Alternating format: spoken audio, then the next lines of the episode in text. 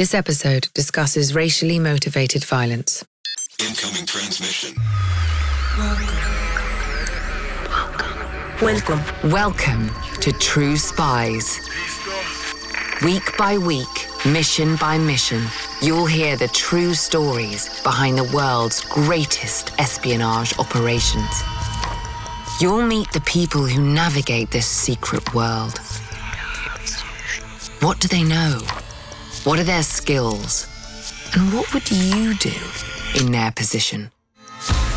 This is True Spies. If they had saw proof that I was an undercover agent, that would have put my life in jeopardy. They were very reckless with firearms, reckless with explosives. I was often concerned about getting shot or blown up. This is True Spies.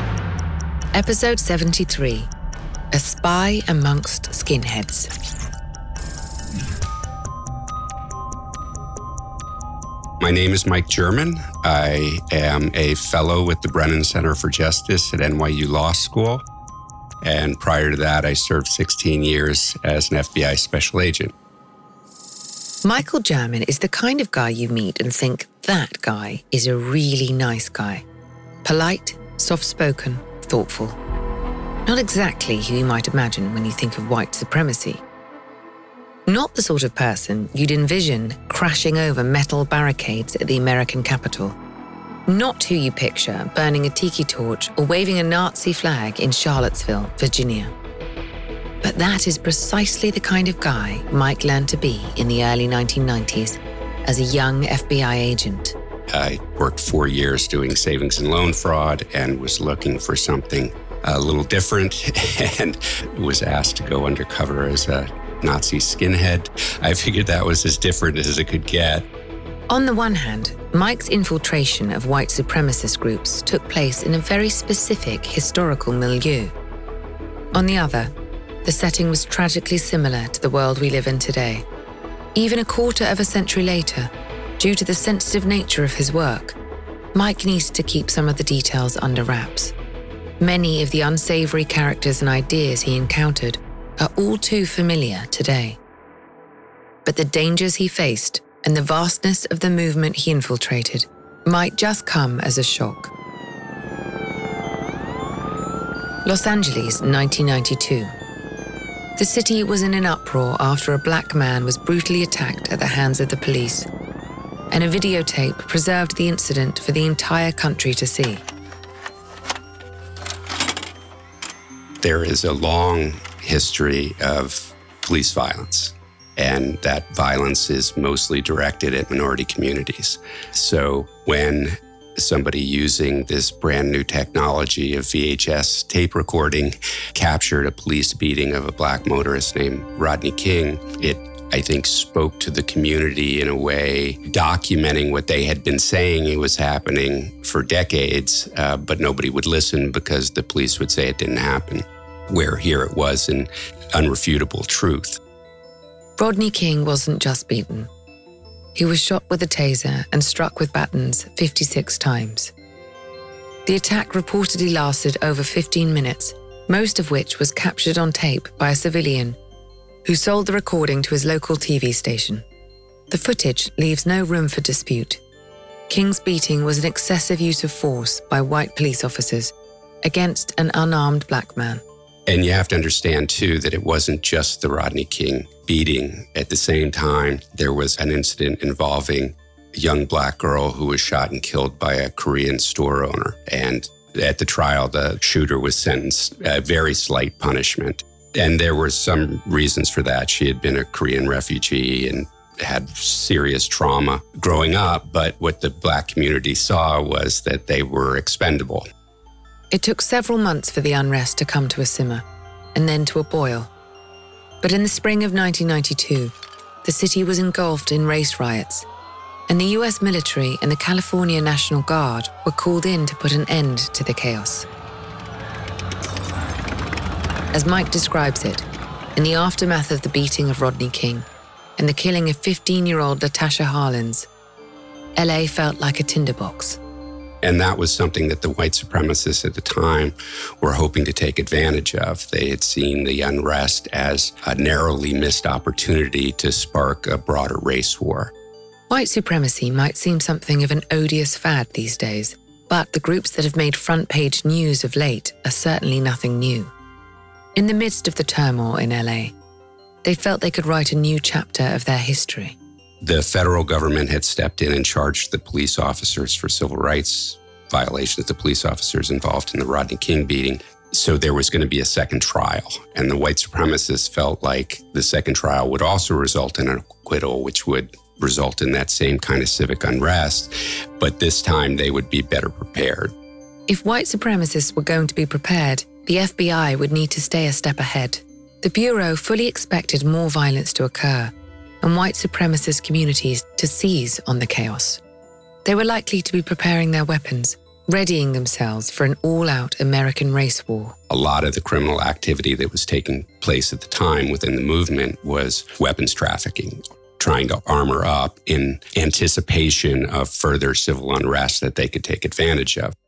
It certainly was something that was on the top of everybody's minds, that this was a situation that could get out of hand very quickly and that it would only take one incident to make it much worse. The F B I was determined to stay a step ahead of the white supremacists before things could turn from bad to worse.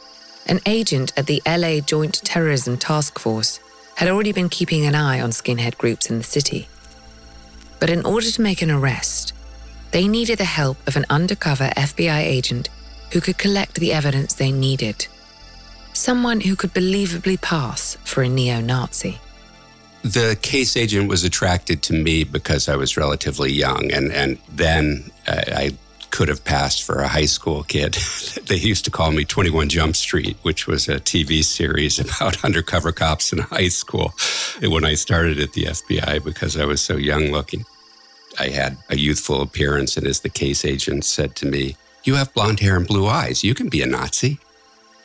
Mike was a self-proclaimed military brat, a law school graduate who'd spent four years with the F B I. He'd never been undercover before, but he was looking to shake things up. And in the early nineties, and in light of the unraveling situation at the time, the stakes were too high to say no, however dangerous the assignment might be. Of course, Mike needed to do more than just look the part. He needed a backstory, something that would make him appealing to the skinheads he'd be infiltrating. He needed to be likable, recruitable even. We had an informant who was introducing me, which was very helpful, essential, because the informant had created an entire legend around who I was as a criminal, as a very successful criminal. So the groups were recruiting me for my criminal talents. Baby-faced Mike, twenty-one Jump Street, turned legendary criminal. Who'd have thought?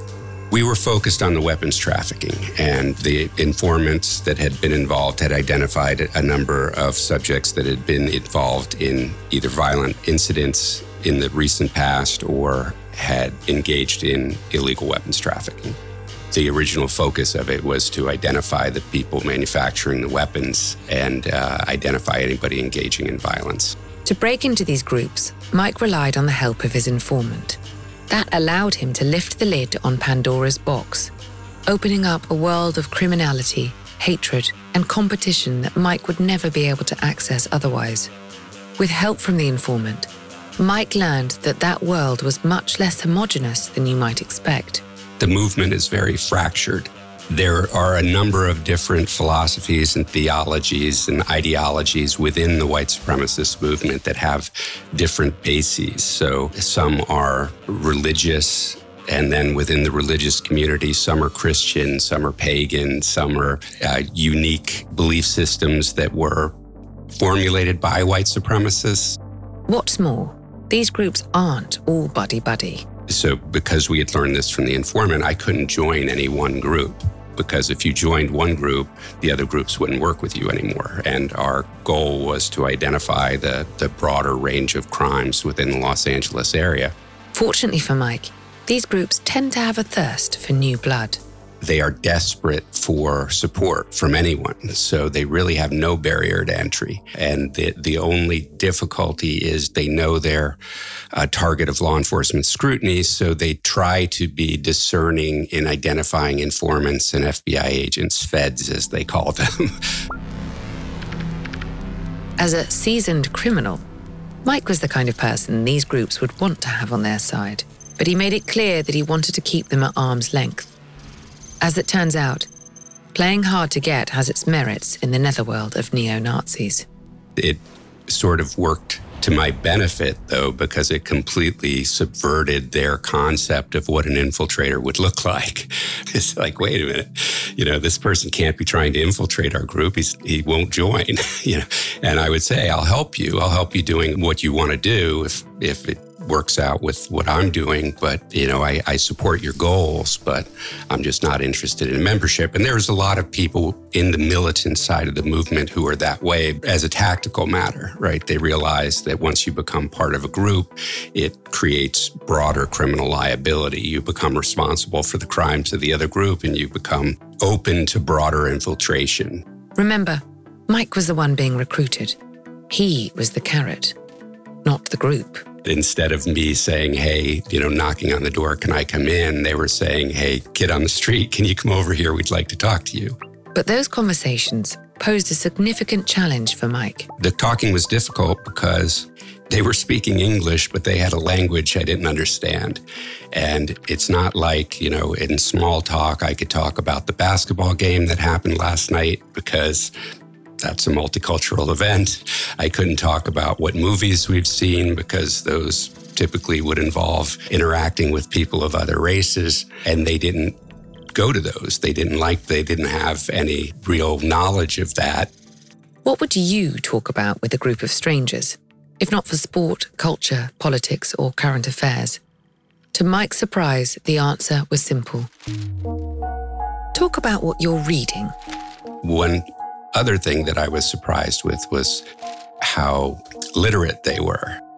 There's a perception that white supremacist neo-Nazi groups are unsophisticated, stupid, and those people are there. But the movement is really filled with all strata of education. You know, the, a lot of the leaders of these groups are very well educated, have professional degrees or advanced degrees, and everywhere I went, they were handing me literature, books, V H S tapes at the time, before digital.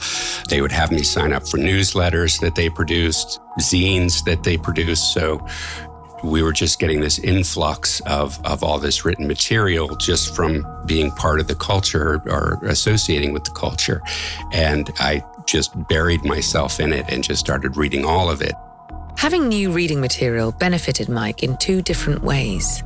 One, that I could engage in conversation with them about what they were interested in, but also that I, as an F B I agent, wasn't originating any ideas. And that was something that the U S attorney, the federal prosecutor, was very concerned about, was that to have this blonde-haired, blue-eyed, white F B I agent using some really nasty terms and using language and talking about very despicable things on tape wasn't going to sound very good. So being able to just mirror what was already written in literature, I could convince the jury that this wasn't Mike German, F B I agent, coming up with these ideas, but rather an undercover agent using their ideas to, to engage in conversation. Imagine yourself in Mike's position. You need to earn the trust of people whose ideas, whose entire ideology is hateful, backward, and wrong.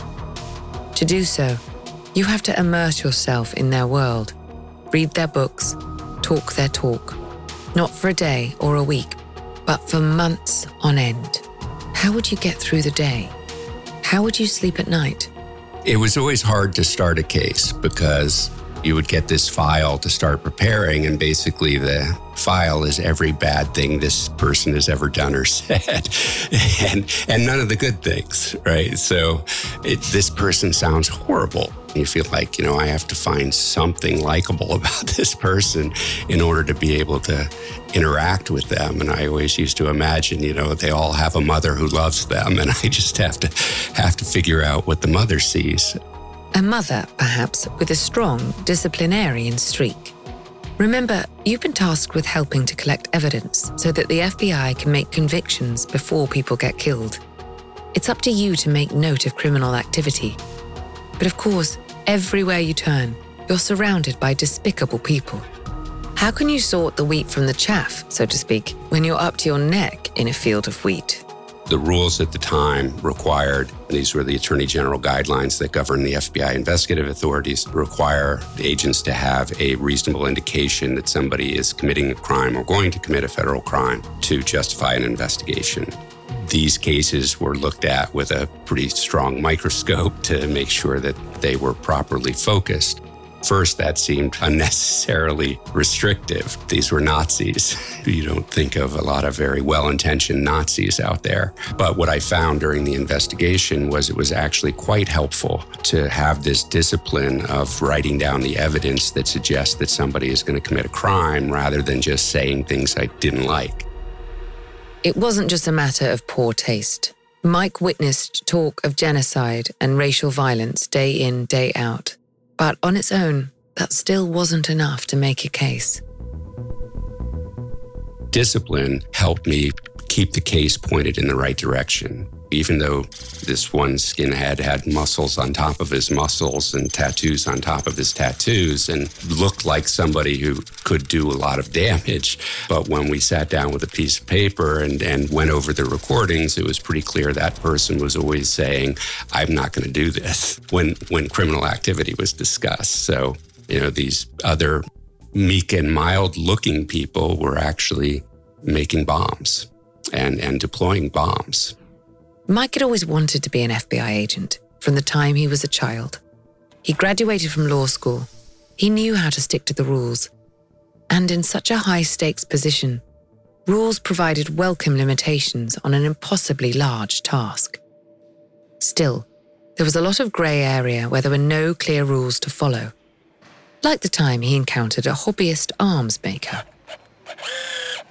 The person was making a small explosive device just as kind of a plaything, but making a bomb, but had made one component improperly. And I could see that, you know, but do, do I tell him that, that he made his bomb? No, I probably should not tell him that he made his bomb incorrectly. I should let him remain a bad bomb maker, even if that means that we don't make a charge out of this particular incident.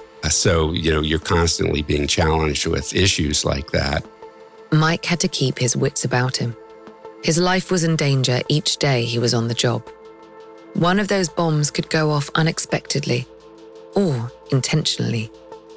But he still had to keep his knowledge close to the vest and keep the criminals around him talking.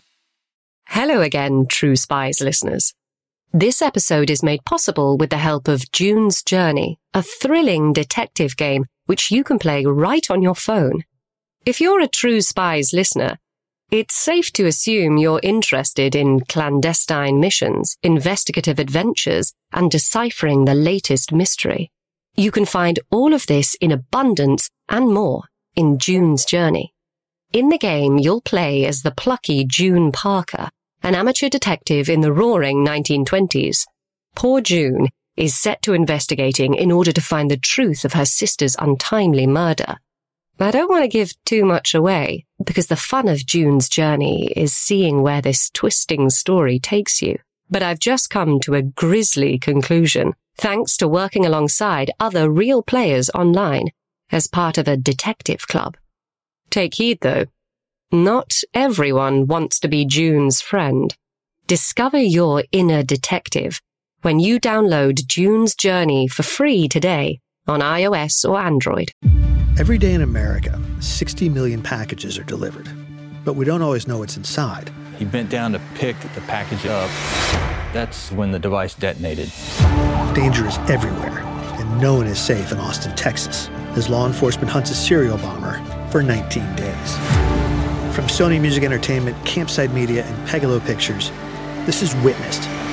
nineteen days. Subscribe on Apple Podcasts to binge all episodes or listen weekly wherever you get your podcasts.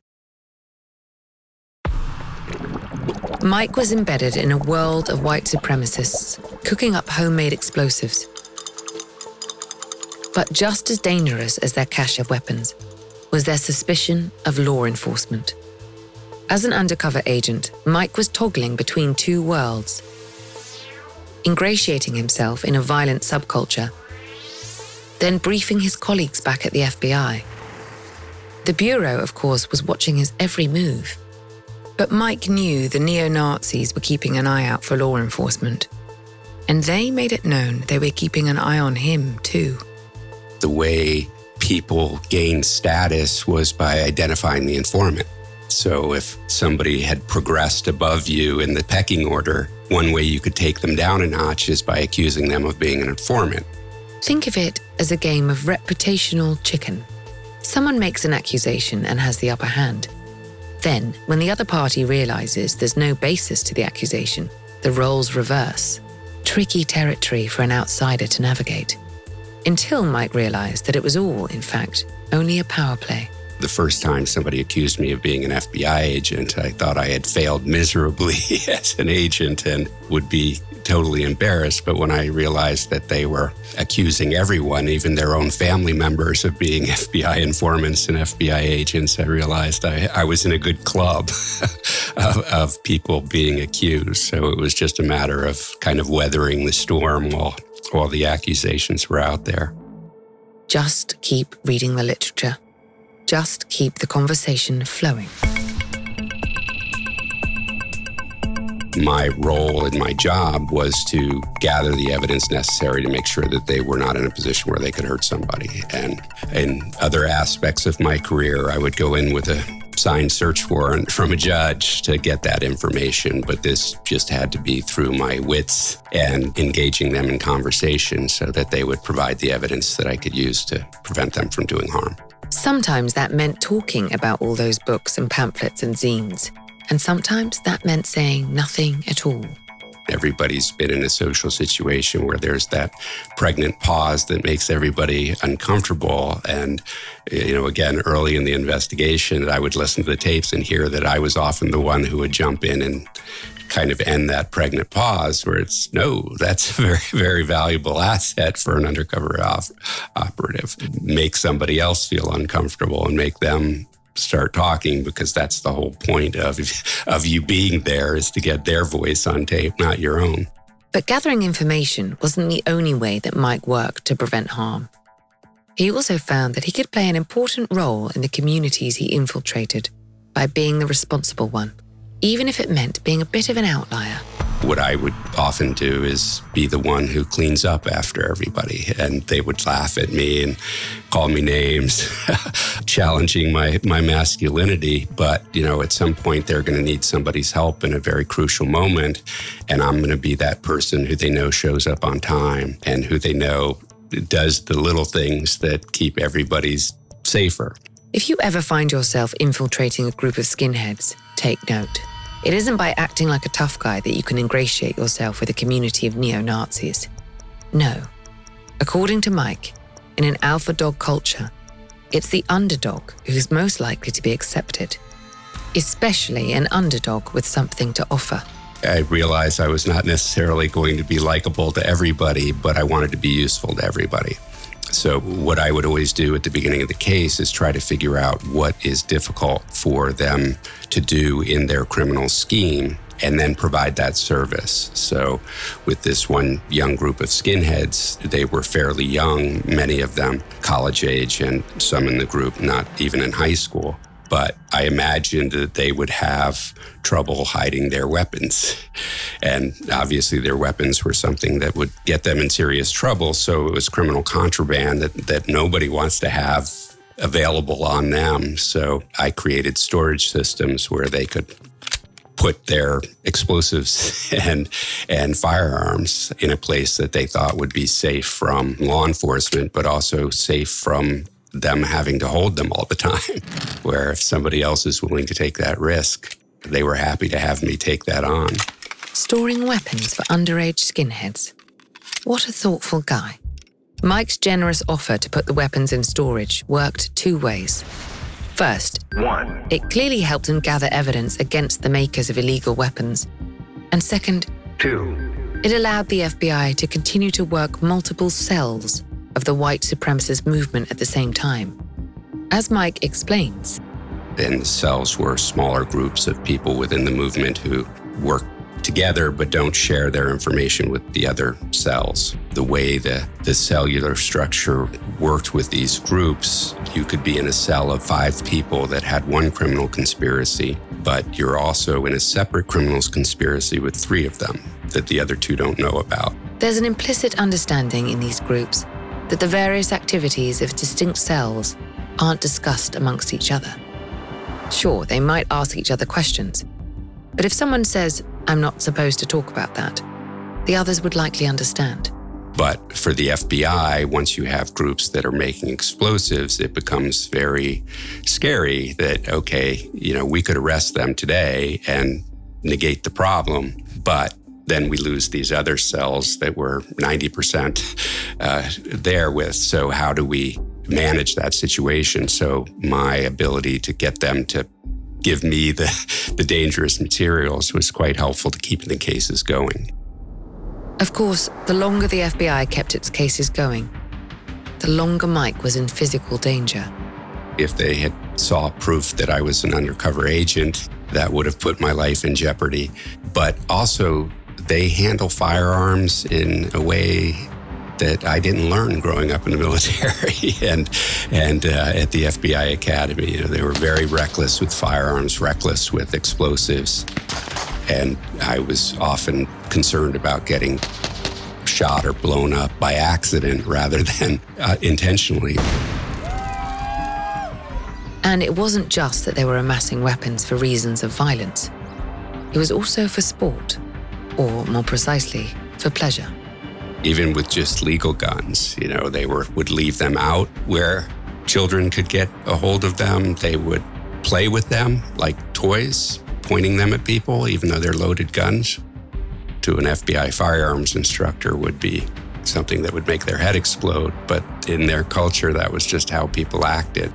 Mike witnessed the reckless mixing of chemicals to make bombs that could have led to unintended explosions. More than once, he found himself in a position of knowing that the people he was investigating had placed their families and children at risk. Sometimes we didn't have control of the environment. You know, there was a situation where kids were playing outside the garage that we were in. And the idea that kids could get hurt because these people are, are making a bomb and an F B I agent is there who, again, could arrest them because they're doing that and put an end to it, but that would disrupt the entire investigation. What would you do in Mike's shoes? Do you overturn your entire undercover operation in the name of safety, just to make sure those kids make it through the day alive, that you make it through the day alive?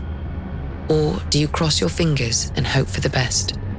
After all, the bigger investigation could potentially save many more lives. Maybe that's the greater good. Maybe, just maybe, those amateur weapons manufacturers have done enough due diligence to at least protect their own children. Those were the kind of really hard decisions to make and how to, how to mitigate the harm that could come out of it. As you've probably gathered, Mike did survive his first assignment. He weathered the accusations of being an F B I agent, and he weathered the psychological intensity of the job. He doesn't want to get into the specifics of how the case was resolved, but he can say this. The Los Angeles case involving the white supremacist skinhead groups resulted in successful prosecutions for the production of illegal weapons, the trafficking in illegal weapons, the manufacture and use of explosive devices. There were a number of bombings that we solved. Uh, luckily, nobody had been hurt in those bombings yet, so it was kind of perfect timing for the operation. The F B I was able to seize dozens of illegal weapons and make a series of arrests. The investigation also broke up several different criminal cells, one of which had committed multiple racially motivated bombings. As a foray into undercover work, it was a trial by fire, but it was a success for the Bureau, and it was a win for our rookie undercover agent. He had not only played a part in subverting potentially deadly crimes, he also believed that the work played a symbolic role, helping to mend the fractured relationship between law enforcement and the communities it served.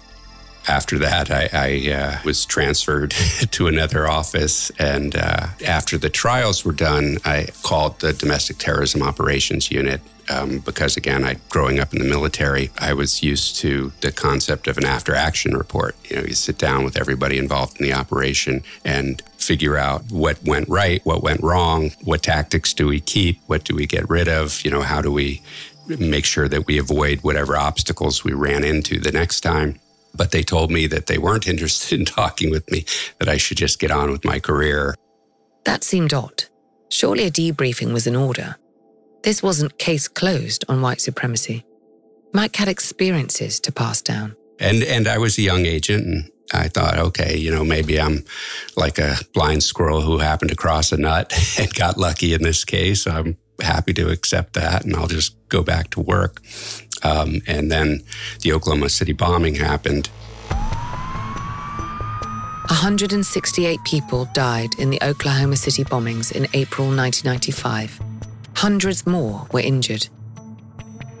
Timothy McVeigh, the perpetrator of the bombings, was affiliated with white supremacist groups and had a bone to pick with the federal government and the F B I. McVeigh became the face of the anti-government militia movement, which ostensibly sought to uphold the American Constitution. Rather than hang out the banner of white supremacy, militia groups like the one McVeigh had been associated with preferred to hide behind the pretense of defending American rights. Post-Oklahoma City bombing, you see a lot more of these groups calling themselves militias. And uh, there was a militia group that had formed in the Pacific Northwest. Uh, an F B I informant had revealed we're experimenting with explosives, so we started an undercover operation there. And similar crimes, weapons manufacturing, illegal weapons manufacturing and trafficking, and the manufacturing of explosive devices. A perfect job for Mike, who was able to take what he learned from the last go-around and improve upon it. That case also ended in successful prosecutions, and you know everybody was happy to pat me on the back about that case and the case agent. But again, there was no interest in doing any kind of after-action report. And I saw that as a, a failure that, you know, when nine eleven happened, I wasn't surprised, you know, even though I had nothing to do with those cases uh, that preceded nine eleven, that there was the same kind of breakdowns in the bureaucracy. And what I saw after nine eleven was that there wasn't an effort to break down those that bureaucracy, but rather add to it and make it more secretive and more powerful. Mike continued to work for the F B I until the early two thousands. His career ultimately spanned sixteen years, twelve of which he worked undercover. But after the nine eleven attacks, he became concerned about the Bureau repositioning itself as a domestic intelligence agency, citing what he called a long history of abuse of intelligence powers. He left the F B I as a whistleblower and later went to work for the American Civil Liberties Union as a national securities lobbyist. And that's led him to what he does today, researching and writing on law enforcement and intelligence reform. As he sees it, there's plenty of work to be done, and there always has been.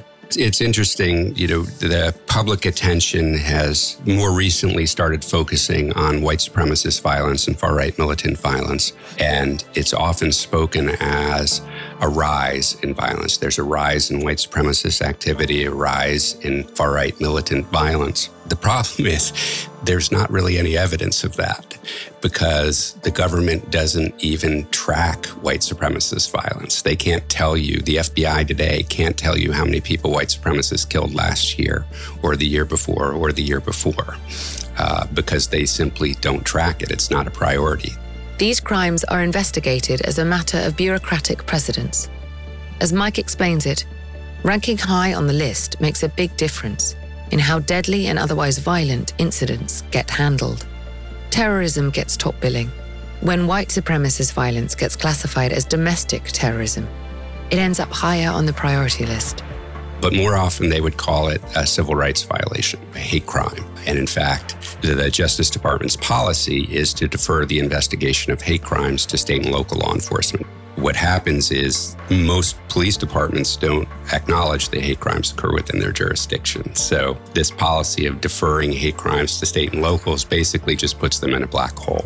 And as can be the case with bureaucracies, things can get rather Kafkaesque. The Justice Department also prosecutes white supremacist violence as violent crime, which is sixth in the priority list.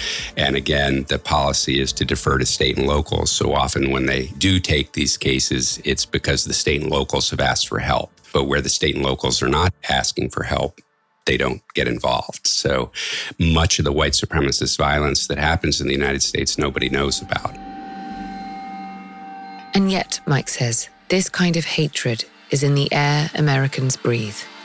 I think that's kind of the hardest thing for people to realize, that white supremacy is not some fringe extremist belief on, on the edge of our society, but rather permeates the entire thing and is really the foundation of the entire thing.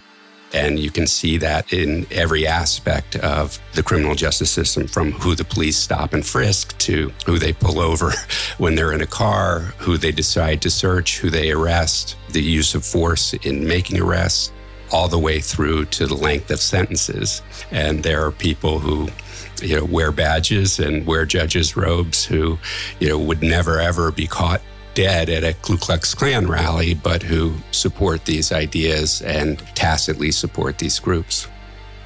Now that more politicians are out in the open with hateful, discriminatory, and violent rhetoric, Mike says it's opened the floodgates to more of the skinheads and neo-Nazis he used to know to come out of the woodwork. And by encouraging that kind of violence, it became much more public, where when I was undercover in the Nazis, the groups that were trafficking in illegal weapons and other criminality wouldn't have gone to a public protest. Mike continues to advocate for fairer law enforcement and intelligence reform in the United States as a fellow at the Brennan Center at the New York University Law School. He never expected to see the groups he infiltrated becoming such a visible part of American life. It's hard to feel hopeful now that neo-Nazism is back in the news. But he does believe it's possible to move the needle. I don't think I could continue doing this work if I didn't think I was having an impact. But white supremacy has been a foundational part of the creation of our country. So I don't think there is a possibility of eradicating it. You know, I think that we can reduce it significantly and we can reduce the impact of the violence. But this is a persistent problem that we have to recognize is a, is a whole of society issue. The violence is a law enforcement issue. The rest of it is it's for society to deal with. And we just have to have the political will to force our policymakers to enact more effective and fair policies. I'm Vanessa Kirby. Here's a taste of next week's encounter with True Spies. In the nineteen seventies, John Todd burst onto the evangelical scene with a shocking tale. He claimed to be a former witch, involved in a then unheard-of secret organization called the Illuminati, and urged Christians to prepare for a violent world takeover. First of all, the number one weapon in everybody's home should be a twelve-gauge pump shotgun. Hear the amazing story of one of the originators of the modern-day conspiracy theory. From Magnificent Noise and Sony Music Entertainment, this is Cover Up, The Conspiracy Tapes.